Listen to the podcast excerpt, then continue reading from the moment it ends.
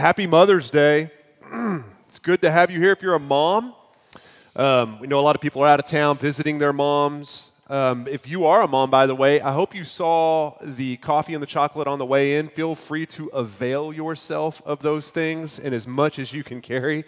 Um, just a small way that we could say thank you um, for all the hard work you do. Honestly, if we bought you a chocolate factory, it would not be enough payment and enough of a, of a sentiment or a just a thank you for what you do that's unseen. We know being a mom is largely thankless. Um, so we just wanted to say thank you in a very small way. And, I, and listen, I told Charlie this week that Mom's Day can be a bit treacherous for a pastor, a little bit of a minefield, because it's not a great day for everybody. Um, I know that there are a lot of people that try to have babies and cannot have babies, and so it's a wound. And days like today kind of rub a little salt in the wound. Um, for others, mom, just being a mother, it's full of trials. And they look around and they feel like failures. Uh, that Genesis 3 kind of speaks to this a little bit when God says that the pain in childbirth will be multiplied. I think that extends past the delivery room. Um, as your kids grow, that just the, the pains can also change shape and they can grow with the kids sometimes. Also, a lot of people today that are going to pick up the phone and call mom or text mom those are going to be hard for some people. In fact, it's just going to amplify how, how broken things are. So it's, it's difficult some days, this day particularly. And I just like to say if that's you, I'm sorry. That's a special kind of suffering. Um, here, here's my advice for you today if that's you avoid social media. At all costs, do not open up any of your apps because everyone is having a perfect Mother's Day, all right? I'm not against displaying your perfect Mother's Day, but if this is a sad day for you or a bitter day for you, you will see zero average Mother's Days displayed on Facebook and Instagram. They will all be spectacular, all of them will. And it can maybe communicate to you that you've been ripped off. And so avoid that. Just a small little bit of advice. And, and, I also hope that today's passage can be helpful for you because it reveals another woman who's been ripped off. She feels ripped off anyway even if it's just from God Himself. And so, what we're going to do is a prequel. Um, we've been working through the story of David, and we're actually not going to stop that. We're going to stay in our series, but I've been tucking this sermon away for a while. We're going to go back to chapter one, where we look at Hannah. Okay, so this is before David even shows up. And we've been focusing on David and Jonathan the last few weeks. But Hannah, just to maybe build the context before we jump into the passage, eh, that's Samuel's mother.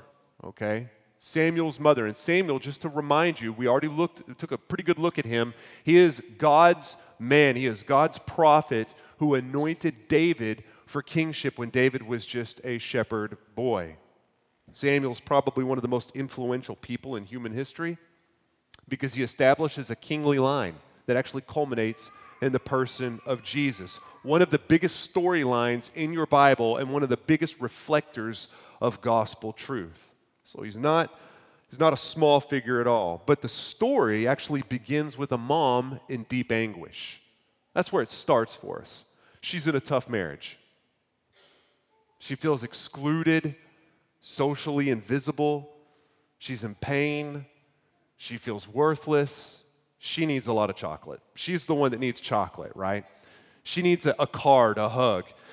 And listen, if you're a man today, by the way, this passage is going to pinpoint struggles that you have as well, maybe even this week.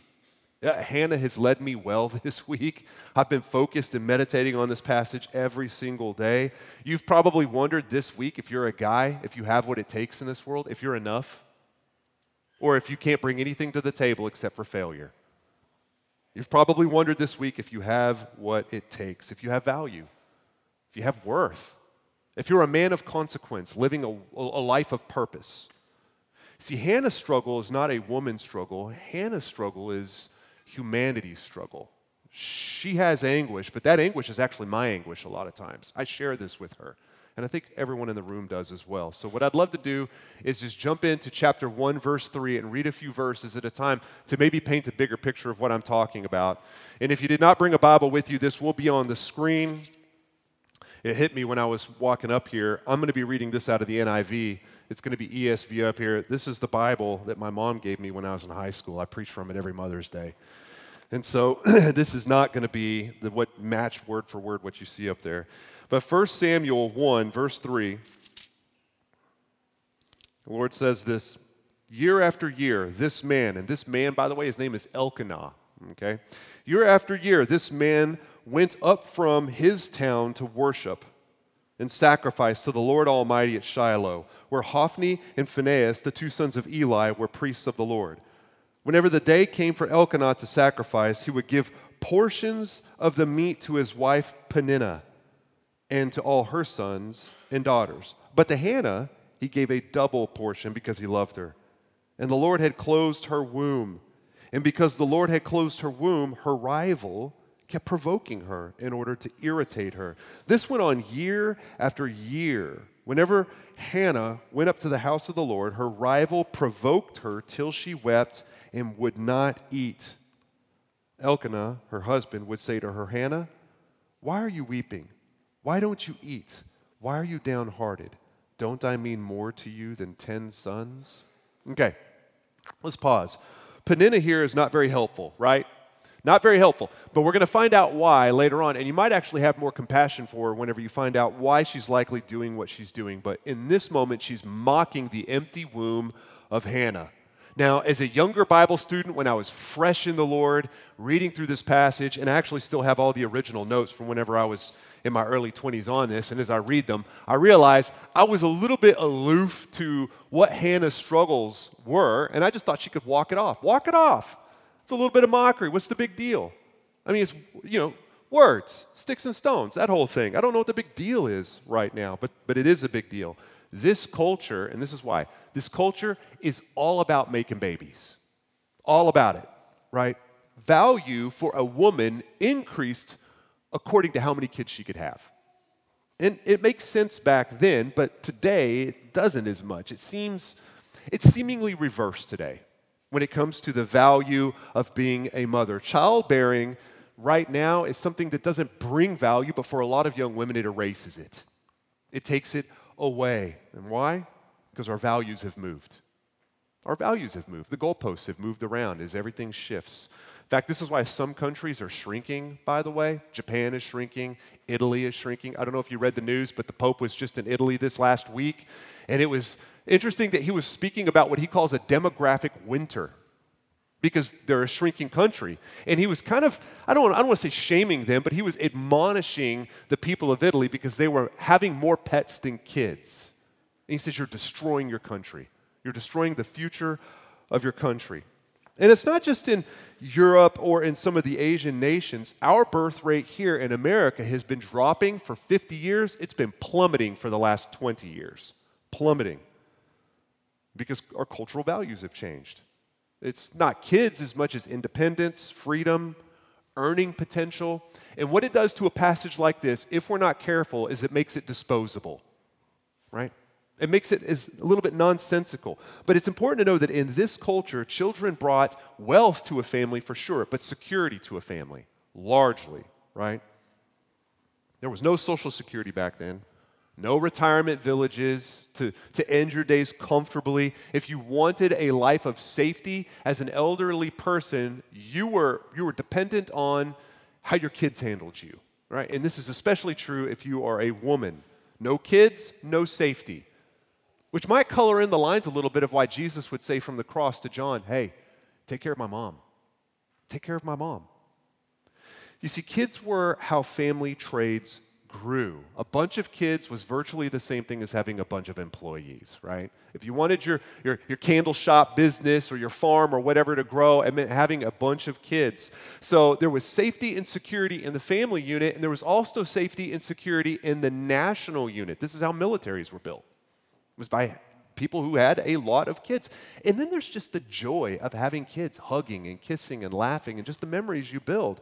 All of this to say that Peninnah would have been a bit of a rock star in her culture, a bit of a hero. She'd have got chocolate bars every day. But to have a closed womb was to be worthless. And for year after year after year, Peninnah would look at Hannah and say, virtually, you have no value. You're worthless. You have no worth. There's nothing to you. I think Tim Keller rightly says that every culture has a Peninnah. I think he's right. Because there's something that every culture holds up and says, with this, you are enough. Without this, you're not enough. Right? And it's important to know that there's no such thing as a culture without values. Every culture has values. And every culture has subcultures, and even subcultures within that subculture, and those values might be distinctive, right? For instance, we're in the West, the modern West, but we're also in America, which is different than other Western countries. Our culture's different, right? Generation Z has a culture. It's different than Generation X, right? It's different. Even Generation Z that lives in Nebraska has a different cultural value system set up than Generation Z that lives in Cuba or Guam or New York or someplace like that. Every single culture has something that it holds up and says, You are enough. If you can secure this, if you could get this, if you can be this, if you can have this, you are enough. Whether it's career, looks, reputation, education, earning potential, family, kids that are good at something, you are enough. And this is what we are good at as people. We're good at walking in a room, no matter what the room is, sensing what the culture is and being able to spot what is the good and the bad of that culture. We're very good at that. We're quick.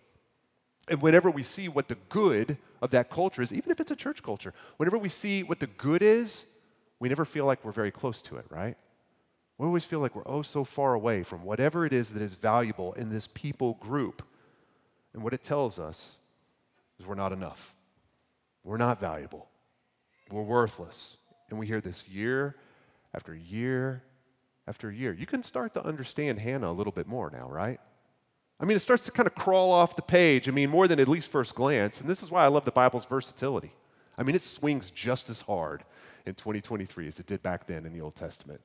It swings just as hard for us. Hannah is battered from years of being taunted and feeling worthless, and so it takes a toll on her to the point where she stops eating. Did you catch that?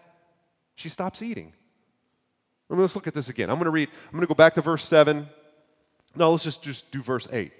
Elkanah, her husband, would say to her, Hannah, why are you weeping? Why don't you eat? Why are you downhearted? Don't I mean more to you than ten sons? Once, when they had finished eating and drinking in Shiloh, Hannah stood up. Some of your Bibles say she rose.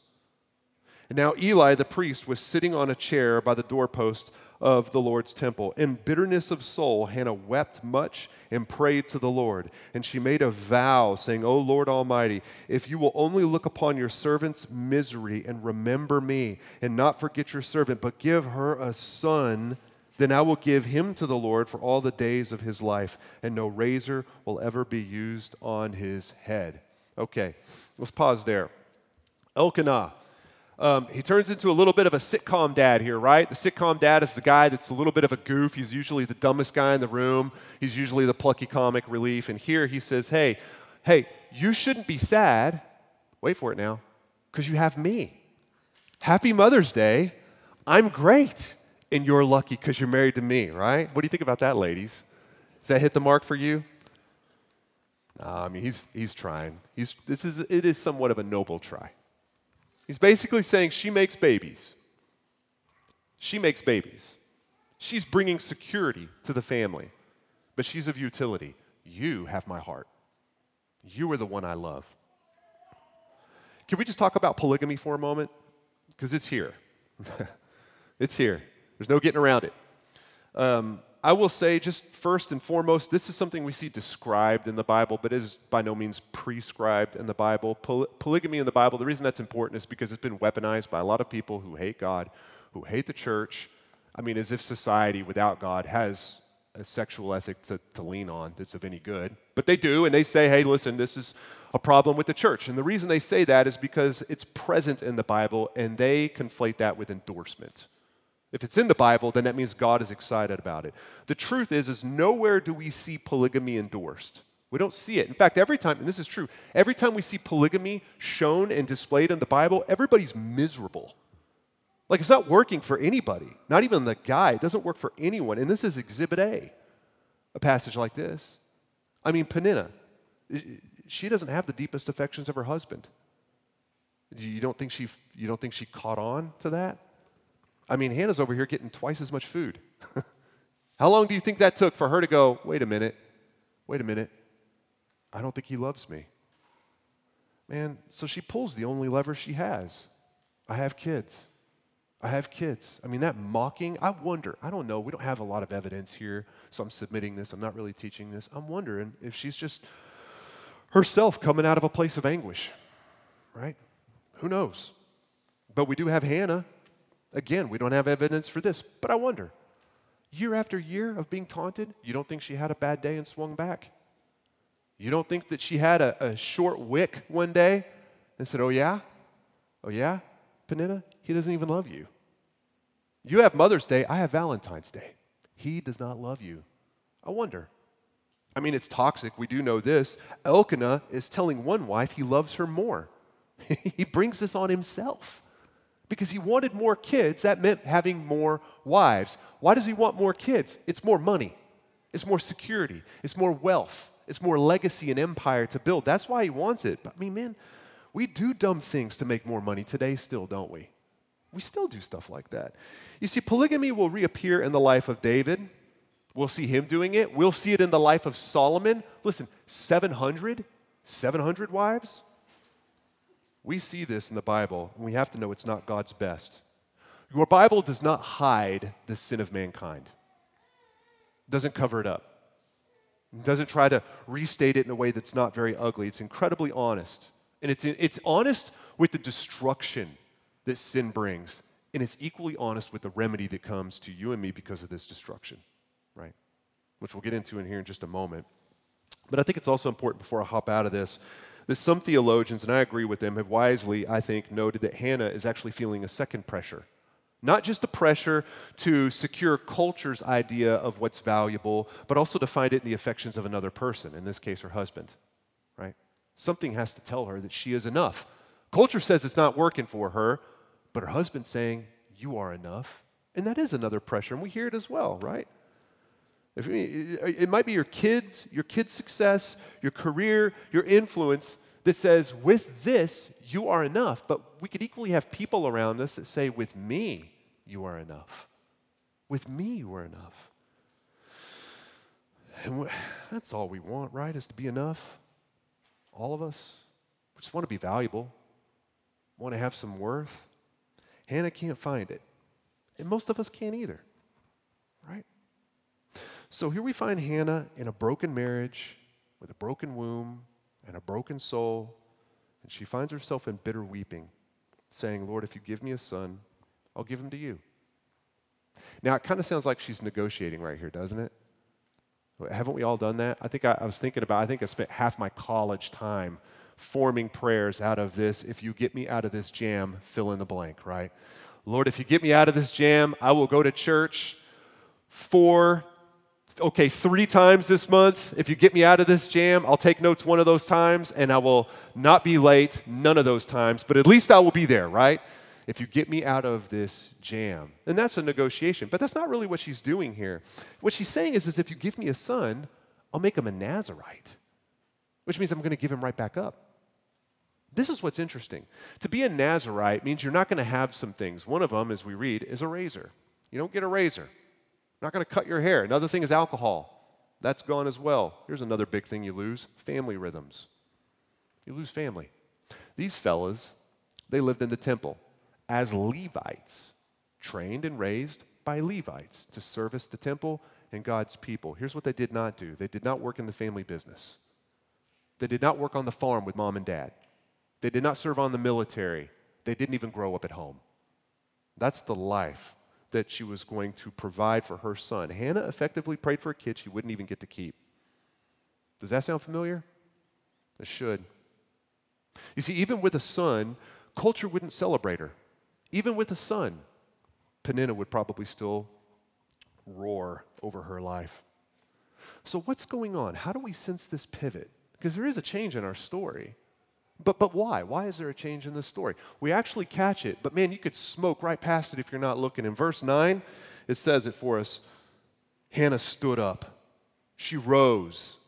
She rose. Now, when we read that, when we read that, we think, and there's a reason it says this, it's not telling her that she got up off the couch. She got up off the couch, she got up out of the chair, and she went and did something. That's what, that's, that's what we do. I rose and I went to the fridge to get a snack, right? But when it says rise here, it means that she resolved, she asserted, she pivoted from a place of anguish. That's what is happening here. She had come to the place where she was at peace. She had come to the place where she was good with God doing as He saw fit for His glory, not hers. She'd gotten there. She had let go of her need to be valuable as culture sees her as valuable. She'd come to this place, this beautiful place of trusting God that He would do what was best. She was okay, whether she got what she really wanted or she didn't. She was fine. I don't know what the prayers would have sounded like besides what is written down. I'm sure it was longer than a couple sentences. I've had prayers like this. Maybe you have too. Lord, I've wanted what I've wanted for so long. I think I've wanted it for the wrong reason, though. I've wanted what I've wanted for so long, but probably not correctly. So I yield. I relent. You do as you see fit. I'm good with whatever you decide to do. Friend, when you come to the place of this unfettered trust, you're able to enter and leave a prayer like that with confidence and peace, with a rested soul, with a smile. Mm, the anguish doesn't really creep in on you anymore. Lord, I'm fine if you do this, I'm fine if you don't. I don't really want you to change my circumstances as much as my heart. That's what I want changed. There's nothing for me in this culture's value system. My life is not my own. The life that you've given me, it's worth laying down because of what you've done for me. So I submit my hopes, I submit my dreams, I surrender, I relent. Friends, when you come to this place where you trust the Lord, and I mean finally trust the Lord, you can find peace. But not when the womb opens. That's not going to bring it. The Lord brings it. So let's see what happens in verse 18. We'll skip down to verse 18. She said, May your servant, now she's speaking with Eli here, may your servant find favor in your eyes. Then she went away and ate something, and her face was no longer downcast. So she's not sad anymore.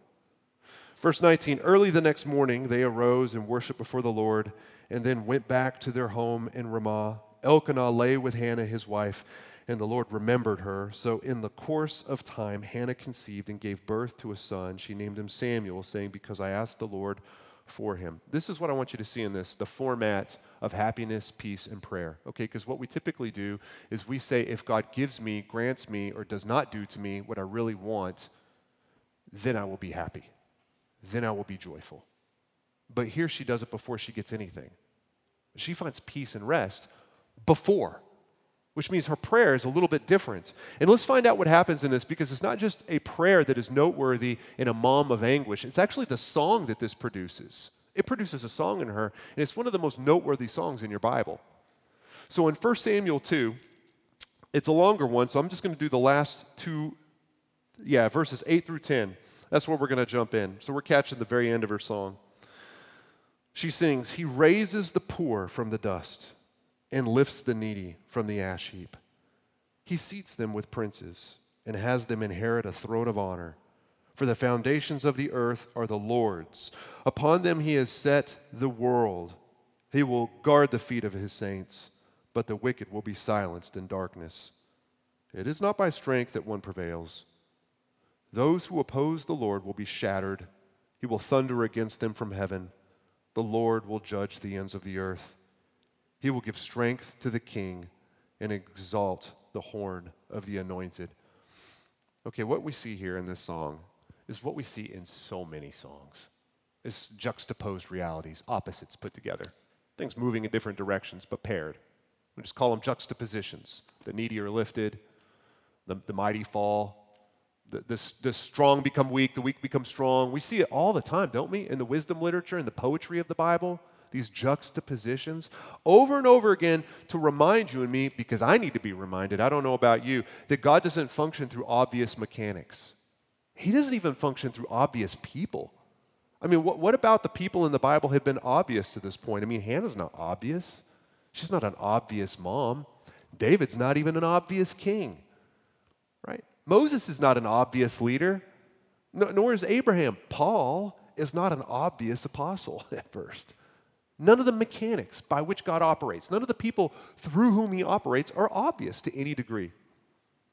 And this is most brilliantly displayed in the person of Christ, who for you and me is the ultimate juxtaposition. He's man and he's God. And he's grace and he's justice. And he's both at the same time.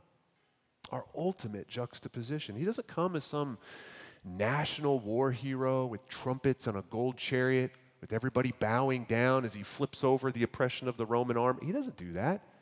He comes in an unknown carpenter from a nowhere town on the back of a donkey. He doesn't float around with a scepter. He's not carrying a scepter around, he's carrying a cross.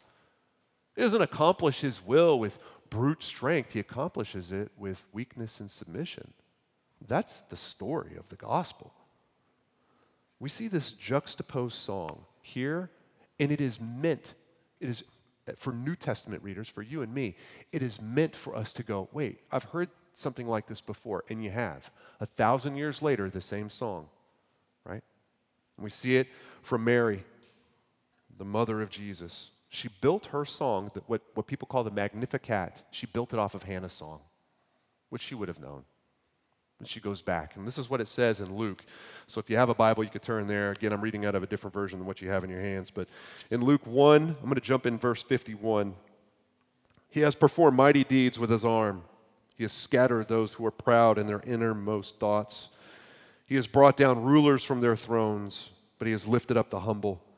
He has filled the hungry with good things, but he has sent the rich away empty. Again, we see this more juxtapositions, more of God working in non ordinary, non obvious ways for his own glory. And this time it's going to shine through in a really not obvious young woman to produce a king that is going to be not obvious.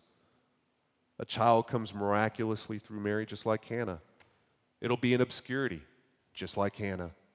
This child will be dedicated to ministry, just like Hannah. Two women singing a song and, and being miraculously able to carry a child that they won't get to keep, either one of them. It's fascinating to me, the symmetry of the Bible and how kind God is to show us little breadcrumbs here and there to just awaken our imagination, to see and connect dots.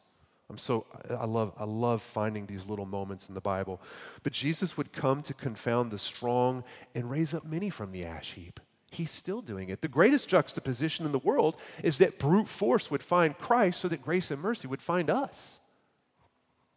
It's a story of juxtaposition. And aren't you glad for it? Aren't you glad that the gospel is not a story of power just for the powerful?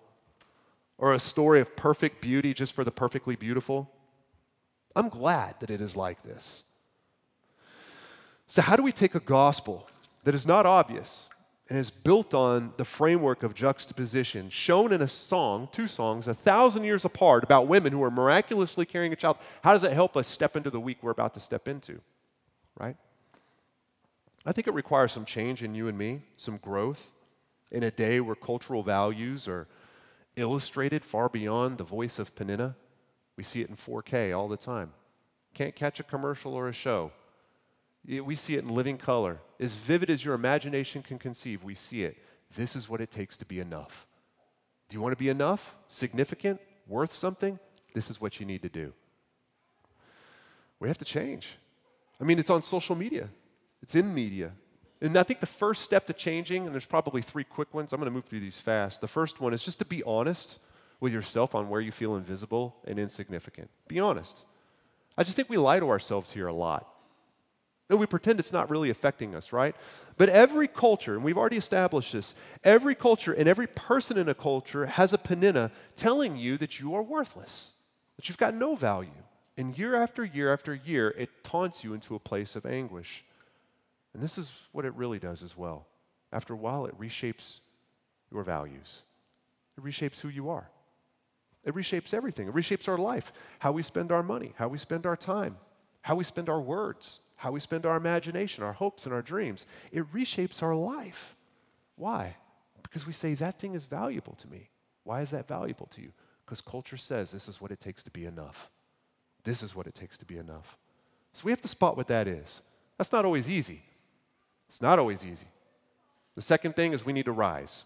She arose. She stood up. There was a pivot. There was this moment of resolve that she experienced. And we have to do this. And it, for you and me, I think it looks a little bit different because we're on an opposite side of the cross. It means preaching the gospel to the very thing that's causing us anxiety and anguish. To preach and apply the gospel to it. Something is telling you that you are worthless until you make it to this echelon professionally, until you have kids that can accomplish these things, right? That you are worthless until you look a certain way, sound a certain way, have done certain things. The gospel says something very different. And if we're not preaching God's word to ourselves, all we're going to hear are the words of the culture. We, the, the vacuum that it produces when we just get rid of it. It's not good enough to just say, culture is a liar, and then just go on about your day.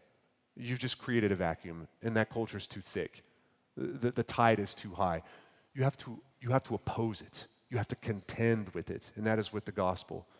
What worth comes not from what we gain, but because Jesus felt anguish to rescue us from our ultimate anguish. Jesus emptied himself to the place of anguish to bring us close to God himself. And in a culture where our values shift and change, and not just shifting and changing by the year, but as you age, your values will shift and change. The things that were valuable to you that said, I've made it when you were 20, it doesn't look like that when you're 40. It changes. It's a, it's a, it's a shifty landscape. You have to continually preach the gospel. And this is how you'll know when you're doing a good job of that. It reshapes your values again, it reshapes how you use your money, your time, your words, your imagination, your dreams, your hopes. It reshapes everything, right? I think the third thing we do is we just let go. This is harder. We need the Holy Spirit to bring us to this place. We don't achieve this place. This is a gift of God that when we get here, we can ask for it. And God is sure to give us these things because He's good to us. But this place where we could say, I yield.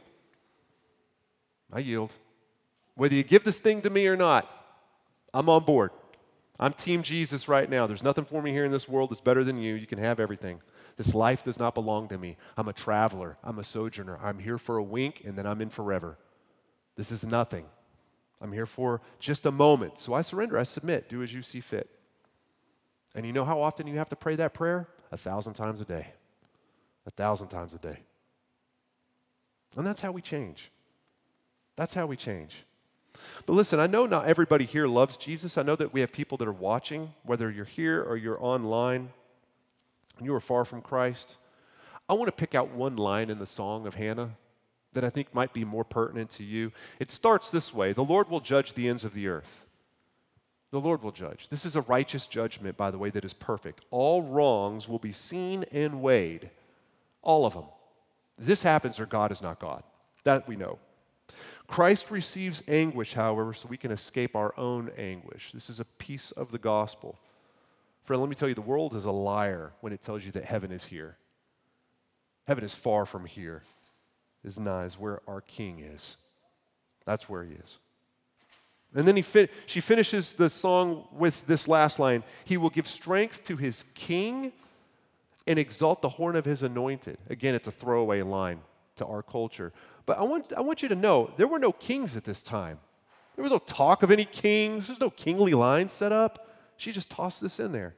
He will give strength to his king and exalt the horn of his anointed. That word anointed means Messiah. Hannah was singing a song that looked forward to Christ, our ultimate king, our ultimate Messiah. That's what's happening here. The ultimate juxtaposition, one who is weak and powerless and yet powerful and defeated death one who was a cultural defect and born of a major, killed on an excluded hill of criminals. He'd bring salvation, but it wouldn't be by strength, it would be by grace, by weakness, by submission. I would submit to you that you would submit to him. That would be my message to you that you would submit to him, that you would give your life, that you would yield, that you would have a place where you say, That's it. I'm done pushing. I'm done asking for the wrong things for the wrong reasons. I'm done ascribing value to things that are going to just go away or shift. Lord, you are the only one. Only you can make me feel significant and content and satisfied. Outside you, it's just not going to happen. That's what I would submit.